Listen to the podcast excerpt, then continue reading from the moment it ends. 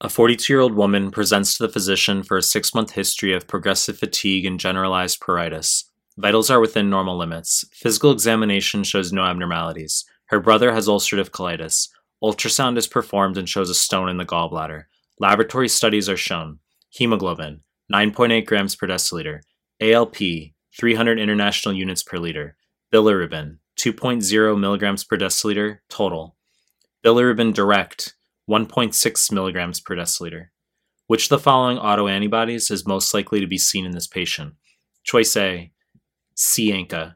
Choice B, P ANCA. Choice C, JO1. Choice D, microsomal. Choice E, mitochondrial. Choice F, smooth muscle. Choice G, tissue transglutaminase IgA. So Jim Pat asked on one of my prior YouTube clips can you please do a question on autoimmune disease and their respective autoantibodies? Sure. Okay, so that's what we've done here.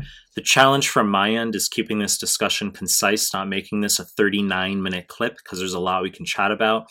Before we get started, subscribe to my channel. I really appreciate it. Help grow this channel. Share it with one of your friends who's prepping for USMLE. Hit the like button. Let's help out this annoying YouTube algorithm. Hit the bell if you want notifications. And find me on Instagram at Mehlman underscore medical, M E H L M A N underscore medical, and the link is down below. Now, let's start the fucking question. 42 year old woman, six month history, generalized pruritus, progressive fatigue, vitals are normal, physical exam normal. Brother has ulcerative colitis. Abdominal ultrasound shows a stone in the gallbladder. And we have some laboratory values. The hemoglobin is low, 9.8 grams per deciliter, normal range. 12 to 17.5 grams per deciliter menstruating women, 13 to 17.5 non menstruating women and men. ALP elevated at 300 international units per liter, the normal range 50 to 150. Total bilirubin elevated 2.0 milligrams per deciliter. Should be total bilirubin should be about one. Direct bilirubin elevated 1.6 milligrams per deciliter. Should be about 10% of total. Should be about 0.1.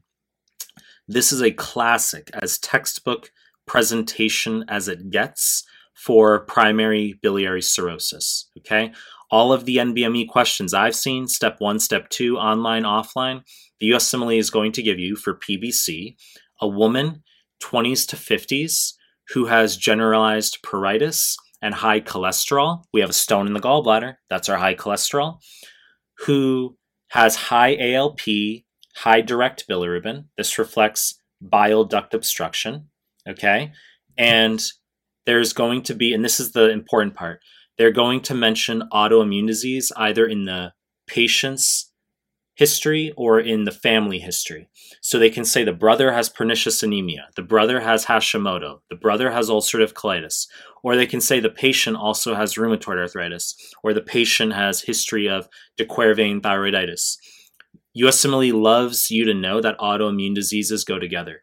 So when they make this type of question not about antibodies, but about what's the diagnosis, and they have answers that are not autoimmune diseases, when they give you the autoimmune disease findings in the vignette, family member or in the patient's history, they're really pushing on you that this is an autoimmune disease scenario, okay?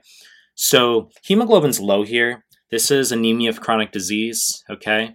And we're just going to look at the antibodies now. Once again, this could be a 39 minute discussion, but we're going to keep this concise.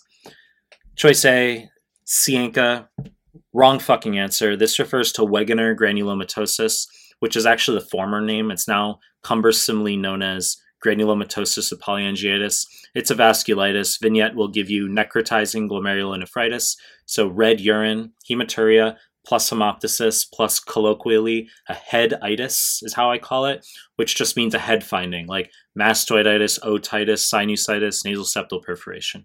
Choice B, ANCA, wrong answer. This could refer to Churg Strauss, eosinophilia, asthma like presentation, renal insufficiency. It's also vasculitis, could be microscopic polyangiitis, which will be simply red urine. P. ANCA can also be seen in things like uh, primary sclerosing cholangitis. Okay, uh, but that's not the answer here. There's no reason to think that this patient actually has ulcerative colitis, okay? And despite the brother having it, this can be tricky for USMLE, all right? And it's also notable that P. Finding is not a mandatory association with uh, primary sclerosing cholangitis. If this patient had blood in the stool, then we would think of potentially P-ANCA as the answer. Not super easy, okay? Not every question has to be super easy. Choice C, Jo-1, wrong answer. So this is going to be polymyositis, dermatomyositis. Polymyositis is going to give you either increased CK, creatine kinase, and or muscle weakness on physical exam in someone who has autoimmune disease. That's polymyositis. So much we can talk about because polymyalgia rheumatica, okay, another autoimmune disease, you're not going to have an elevated CK and you're not going to have muscle weakness on physical exam. It tends to just be pain and stiffness. Uh, dermatomyositis will give you the skin findings such as uh, a heliotrope rash. I call it the inverse uh, tanning booth rash, where you go to a tanning booth and you have the goggles on, so your eyes are white, the rest of your face is red. It's the opposite. The heliotrope rash will give you violaceous eyelids or red uh, red skin around the eyes, er- erythematous skin around the eyes, but the rest of the face is white. Students confuse that with lupus. Okay, nothing to do with malar rash. You should know the heliotrope rash is dermatomyositis. You can get Gottron papules on the hands. You can get mechanics hands, which are scaling hands. Some students think it's fungal infection. It's not fucking fungal. It's dermatomyositis. Okay, so that's Jo-1. Micros- antimicrosomal refers to Hashimoto. Uh, this is also known as anti-thyroperoxidase, okay? And we can get antibodies against thyroglobulin as well in Hashimoto. Of course, that's hypothyroidism. You'd have an elevated TSH, decreased serum T3, T4, decreased iodine uptake into the thyroid gland. We'd have a uh, a leukocytic, a lymphocytic infiltrate into the thyroid gland on biopsy. USMLE likes that. Choice E, mitoc- antimitochondrial, is our correct answer because this is primary biliary cirrhosis. And as I said, we have a patient 20s to 50s with generalized pruritus due to the uh, bilirubin depositing in the skin. She has high cholesterol, high ALP, high bilirubin, autoimmune disease in the family or in her history. That's classic PBC, okay? Antimitochondrial antibodies. Anti smooth muscle refers to autoimmune hepatitis. Okay. So if they, you might say, hmm, but aren't the presentations similar? How am I going to differentiate? They are similar. This is why it's hard. Okay. They would definitely give you high ALT slash AST in the vignette if they wanted if they wanted autoimmune hepatitis. Okay, so I didn't give you those findings here. The implication being they're not abnormal. Okay, so if they wanted autoimmune hepatitis, they're going to give you elevated transaminases. So if you were having trouble distinguishing and saying, well, how am I supposed to know which one it is, though? Um, we would have elevated transaminases if this were autoimmune hepatitis. Generally, a woman in her 20s or 30s, uh, they can mention autoimmune disease in her history or the family history, but they'll definitely give you uh, transaminitis for that, okay? That's anti smooth muscle. The final answer, tissue transglutaminase IgA, that's celiac. Okay, so celiac, you can have anti-endomysial, which is also known as anti-gliadin, uh, and then the anti-tissue transglut anti-tissue transglutaminase IgA, very high yield. Of course, celiac disease, gluten intolerance, and you're going to have flattening of the intestinal villi. Okay, you can sometimes get skin findings such as dermatitis herpetiformis. Uh, you can get iron deficiency anemia. That's really high yield, especially 2CK pediatrics when you're having trouble distinguishing celiac from lactose intolerance. They love uh, iron deficiency anemia for celiac because you have malabsorption in the duodenum from the flattening of the villi, and that's where iron is absorbed. Okay.